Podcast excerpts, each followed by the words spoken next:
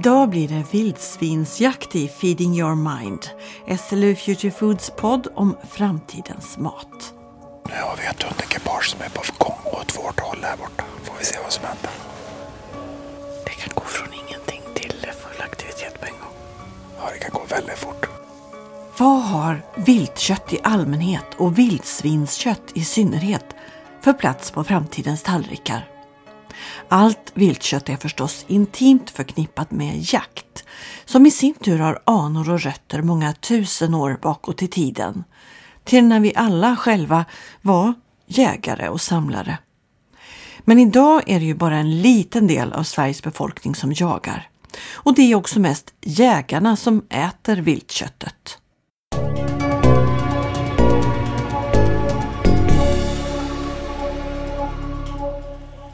Jag heter Martin och jag är 50 plus, har jagat sedan jag var strax före 30-årsåldern.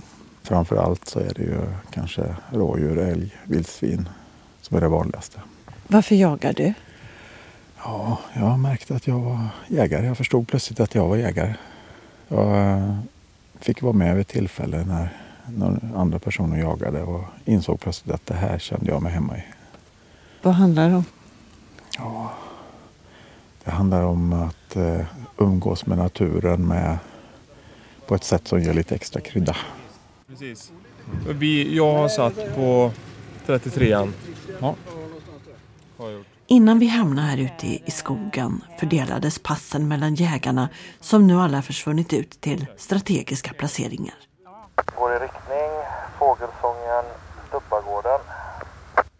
I skogen ute på jaktpassen råder det tystnad eller på sin höjd viskningar. Dyker upp mot Höjentorp.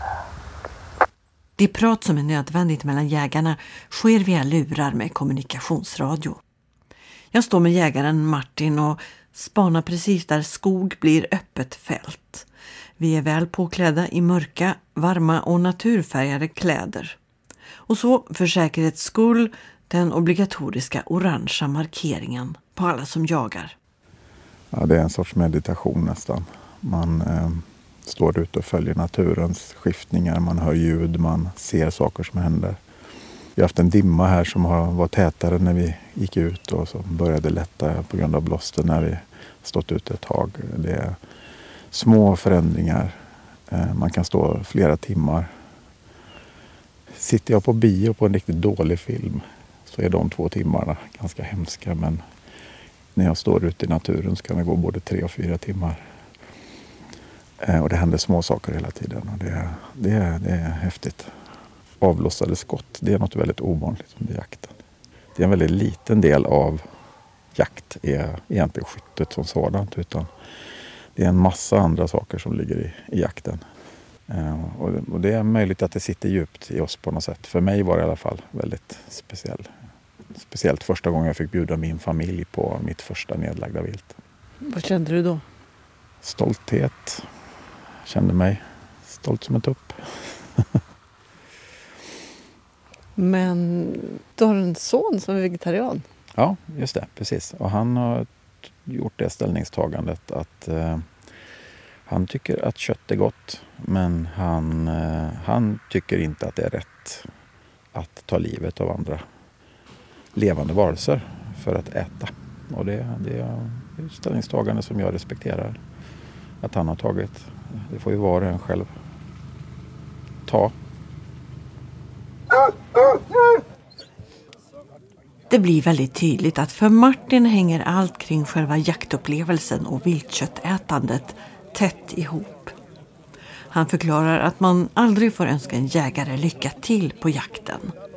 Och när alla bryter för lunchrast efter några timmar i skogen runt Norra Vånga i Västergötland har inget vildsvin ännu synts just där vi står. Men skott har hörts. Vid korvgrillningen över värmande öppna eldar pratar jag med en jägare till som har sin hund med. Luis Lirholm jagar idag vildsvin. Jobbar annars med jakt och skytte i en butik i Skara. Åsa här är en plott som tidigare jagat massa björn. men även vildsvin, och jag använder henne enbart till vildsvin då. Ja. Alltså skyttet har ju alltid varit ett stort intresse sedan barnsben. Sen så träffade jag en karl för några år sedan som jagade, och då följde jag med för att kolla vad det var och insåg att jag kan väva ihop mitt intresse för naturen och friluftsliv med skyttet och faktiskt ge mina barn en väldigt bra mat på kuppen. Viltkött, vad har det för plats på framtidens tallrikar, tror du? Ja, eftersom vi blir mer och mer medvetna om vad vi stoppar i oss, och just det här att det är kött som inte innehåller antibiotika och preparat, och det, djuren är inte stressade och de har ett fint liv i skogen helt naturligt liksom. Jag tror att det betyder mycket för väldigt många. Känner du att det är kontroversiellt att säga att man håller på med jakt? Ja, det är väldigt många som är emot jakt för att de har väl kanske en annan bild av jakt än vad jag har.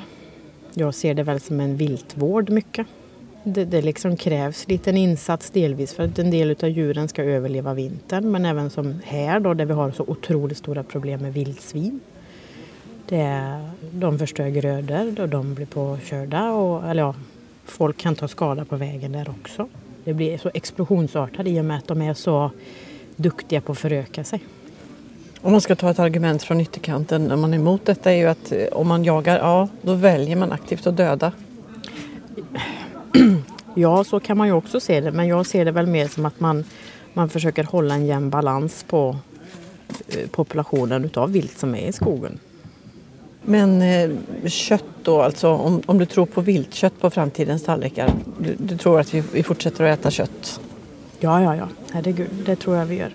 Sen är det klart att det finns väl teorier om att det kommer minska, och det kan mycket väl hända att det kommer göra så också. Men utifrån dagens läge här med den här vildsvinsjakten och de här, vad är vi, 150 passkyttar som alla täcker upp ett område här liksom, så är det ju tecken nog på att det finns otroligt mycket vildsvin som kanske bör tas om hand innan det går för långt.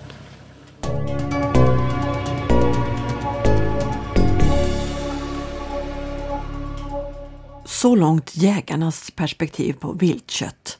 I Sverige där det ofta talas om vikten av närproducerad, klimatsmart mat och djurvälfärd. Men viltkött står bara för sådär 3-4% av köttkonsumtionen här. Jag heter Anna-Lisa Johanna Lindqvist. Jag är lektor i humanekologi och docent i socialantropologi vid Göteborgs universitet. Och forskar en hel del som har att göra med vilt. Ja. Så jag håller på väldigt mycket med rovdjursfrågor, förvaltning av rovdjur, men även då klövviltförvaltning, förvaltning av klövvilt i Sverige. Hur ofta äter du viltkött? Väldigt sällan. Varför då?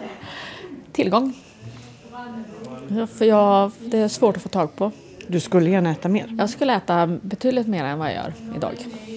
Jag skulle utan problem kunna ersätta nötkött med viltkött. Helt och hållet. Vad vi väljer att äta beror på massa saker, och inte minst när det handlar om kött. Mm. Det är något som talar emot vilt i hur vi människor fungerar. Ja, etiska perspektiv givetvis. Att vi har en trend generellt sett att vi går mot att ett etiskt förhållningssätt till vad vi äter växer i, tror jag.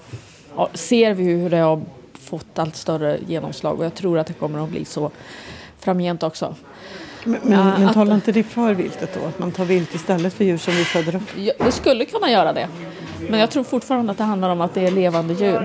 Och att det etiska perspektivet för många, tror jag, som då väljer att avstå från kött, handlar om att man helt enkelt inte vill döda djur. För att man sätter inte sig själv över djuret i det avseendet. Och då spelar det absolut ingen roll att det är ett viltdjur? Nej, det tror jag inte.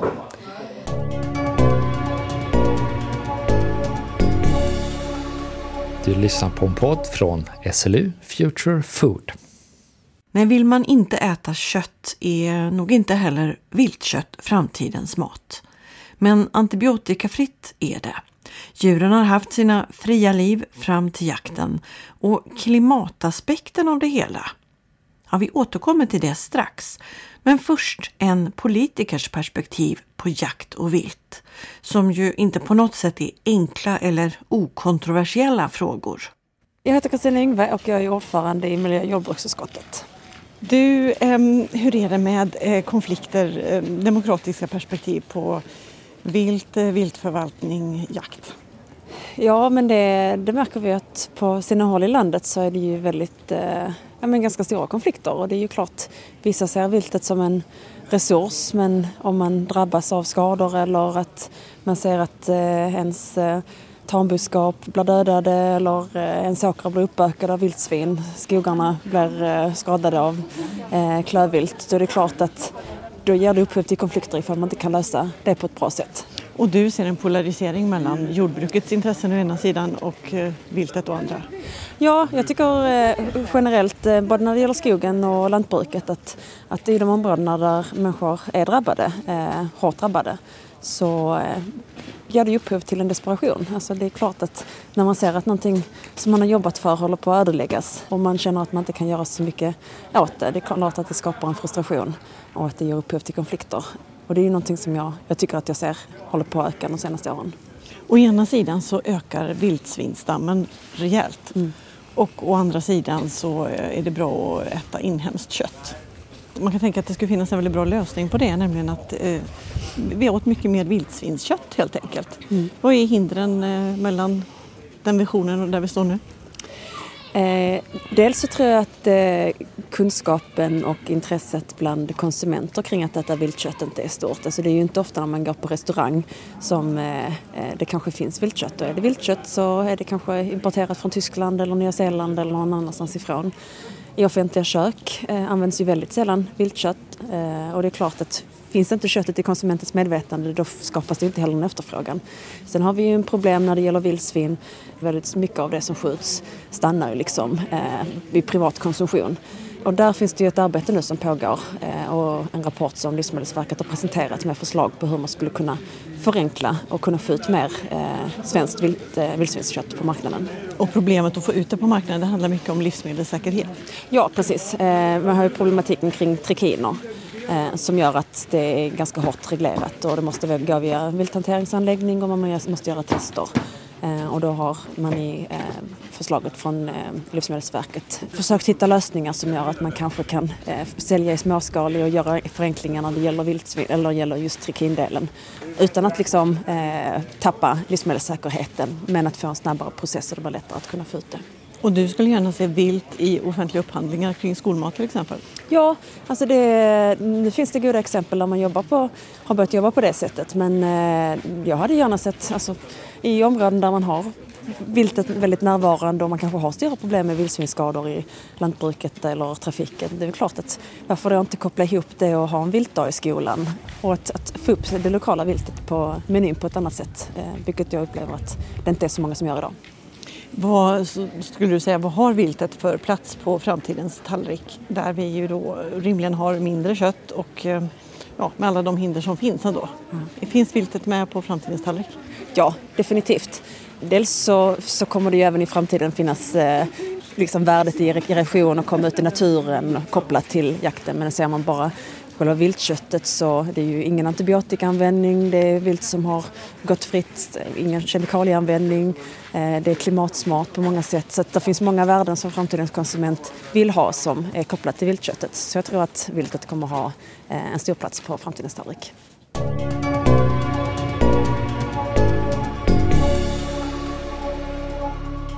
Ja, med politisk vilja och myndighetsinsatser för att underlätta kontroll och distribution av viltkött så finns potential att öka viltköttets andel av vår totala köttkonsumtion, menar centerpartisten Kristina Yngve, ordförande i riksdagens miljö- och jordbruksutskott. Och klimatsmart, sa hon där. Viltkött är klimatsmart. Men har det forskats något kring det? Ja, det har det. Jägaren och forskaren Fredrik Widemo, docent i zoekologi och samverkanslektor på institutionen för vilt, fisk och miljö på SLU, har försökt, men det är svårt. Att räkna på klimatpåverkan är ju extremt svårt. Och när man räknar på tamdjur så räknar man på hela hållandet av tamdjur. Man ser det helt enkelt som att det här är djur som inte hade funnits, som inte människan ville hålla dem för köttproduktion. Och då räknar man alltså på hela avtrycket av att djuren existerar. För vilt så brukar man däremot i de få studier som finns så har man istället sett det som att det här är något naturligt förekommande och därmed så räknar man inte med den delen alls. Och då blir egentligen det enda klimatavtrycket blir då vad som behövs för att bedriva jakten, var det framförallt bilkörningen i samband med jakt. Och i den utsträckning som viltet utfodras så är det fodereffekten också då. Vad finns det fler för sätt att räkna då? Ja, det finns ju en parallell här till odlad fisk respektive vildfångad fisk till exempel. Där man ju för vildfångad fisk inte räknar med några klimatavtryck för att fisken finns. Men det blir komplicerat när man till exempel utfodrar vilt och kanske till och med håller viltstammarna på en högre nivå än vad man annars skulle ha gjort. För då blir det ju egentligen jämförbart med att hålla boskap. Likadant så räknar man normalt sett inte med effekterna utav att klövviltet betar på en åker som hade kunnat bli till exempel grovfoder för boskap eller som kanske till och med skulle ha blivit foder för viltet. Man räknar inte heller med att viltet betar i skogen utan där har man ofta sett det som en naturlig del av ekosystemet. Men majoriteten av våra skogar idag är ju produktionsskogar som är anlagda och det är ju ingen skillnad egentligen mot vad traktorn gör för att anlägga en vall respektive vad maskinen gör när man markbereder skogen vilket ger mycket lövsly vilket utnyttjas av viltet till exempel. Utfodring är ju någonting som diskuteras ganska mycket som någonting som skulle leda till skador och problem och det kan det ju absolut göra. Man utfodrar för att hålla viltstammarna på en högre nivå än vad de annars skulle ligga eller för att minska dödligheten. Tittar man forskningsmässigt på det hela så finns det ju studier som visar att man har starkare stammar och eventuellt större skador. Men det finns också många studier som visar att det inte är så. Och anledningen är helt enkelt att man ofta jagar mer där man utfodrar. Det är ju därför som jägarna delvis i alla fall utfodrar. Och då behöver man ju inte få en starkare stam eller större skador bara för att man utfodrar. Istället kan man se utfodringen som en möjlighet att hålla en mer stabil stam som man kan beskatta. Och man kanske till och med kan styra viltet i landskapet. Och det finns det också en del studier som visar. Ditt försök att räkna ut klimatpåverkan per kilo viltkött. Vad fick du fram jämfört med nötkött till exempel eller griskött? Enligt de mycket preliminära uträkningarna som bygger på en massa antaganden ska man vara tydlig med så ligger väl viltköttet någonstans i paritet med ungefär kyckling, odlad fisk, tamgris. Lägre än nötkött, helt klart.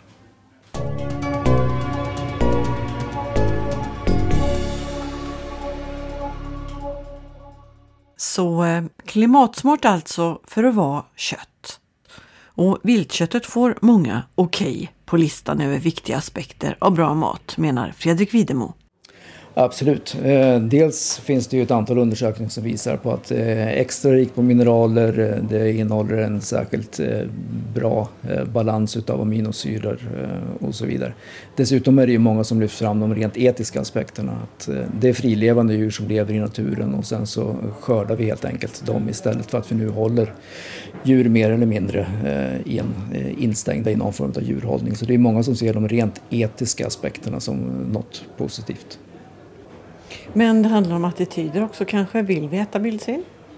Absolut. Det här har ju förts fram från olika aktörer att synen på vildsvin som ett rent skadedjur är ju ingenting som direkt främjar att man säger åh, jag vill äta vildsvin till fredag eller lördagsmiddag. Utan synen på vildsvin behöver absolut förändras för att man ska få en bredare användning av det. Utöver den lagstiftning som idag bromsar. Men om det fortsätter vara så att väldigt få faktiskt jagar och man vill gärna behålla det här köttet själv. Jag menar, då får vi aldrig ut köttet på marknaden. Då spelar det ingen roll om folk skulle vilja äta det. Det finns inte. Så kan det ju vara förvisso. Men det är ju inte så att det viltkött som idag konsumeras av oss jägare inte kommer till nytta. Utan det är ju 300 000 jägare ungefär och deras familjer som äter upp det här köttet idag. Så att det fyller ju fortfarande ett behov som resurs, helt klart.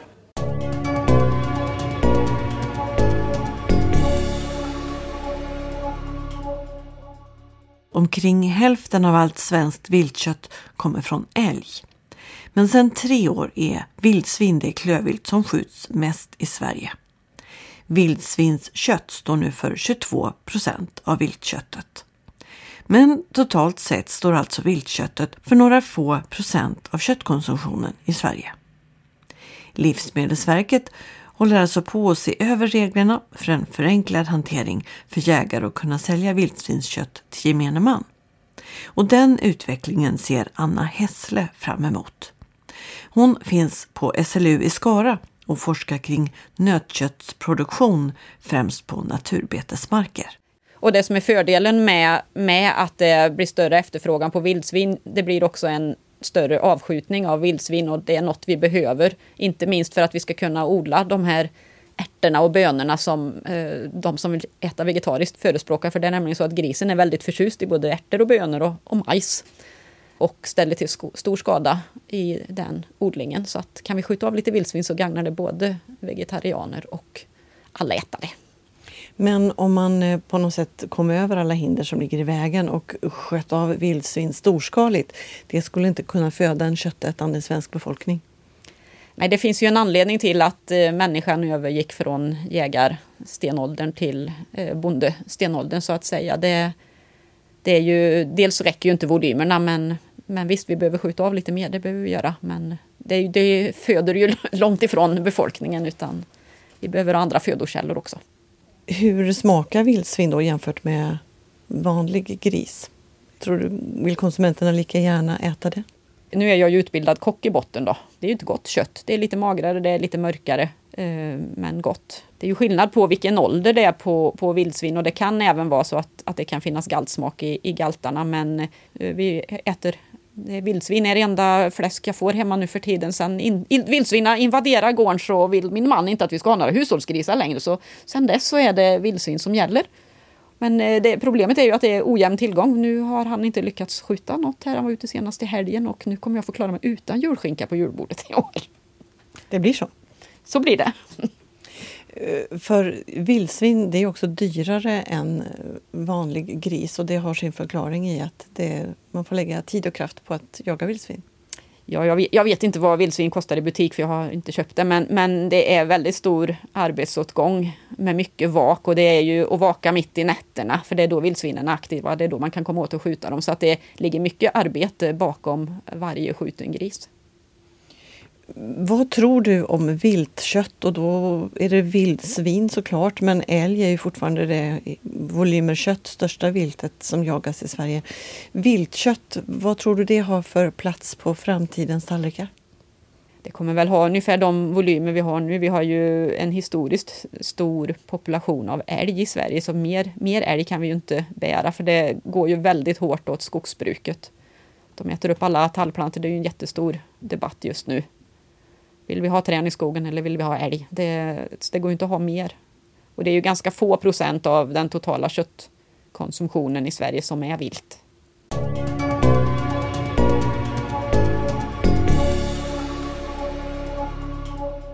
Ja, mer vilt behöver skjutas för en bra balans mellan viltet, jordbruket och skogsbruket, menar SLU-forskaren Anna Hässle.